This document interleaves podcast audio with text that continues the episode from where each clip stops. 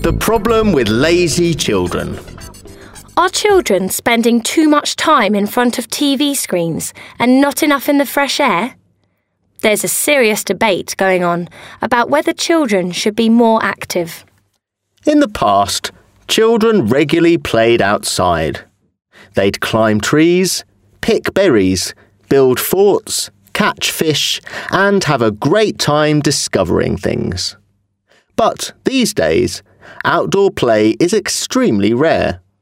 A report by the National Trust shows that the number of children regularly playing in wild places in the UK has fallen from half to fewer than 1 in 10. But that's not all.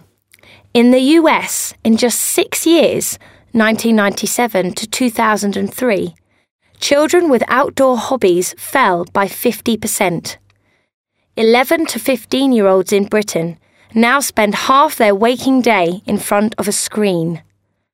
Andy Simpson, the chairman of the Wild Network, said, "The tragic truth is that kids have lost touch with nature and the outdoors in just one generation." Another study by the RSPB has found that only 1 in 5 children aged 8 to 12 had a connection with nature. This, in turn, is leading to a number of problems. There's been a rise in obesity and asthma among children, and a decline in cardiorespiratory fitness.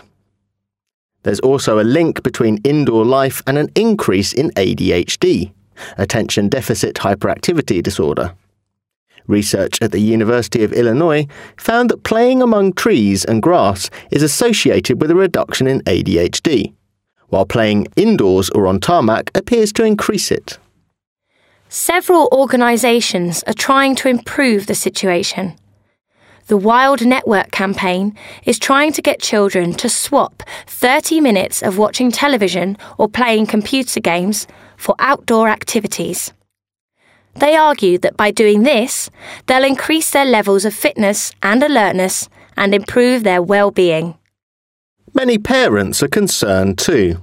Married couple Tim and Kerry Meek banned their daughters from watching TV for a year, according to a report in the Daily Mail. Instead, they set them 100 outdoor challenges to complete. Some of these included camping in a forest, canoeing down a river, and cooking in the wild. A walk in the woods, anyone?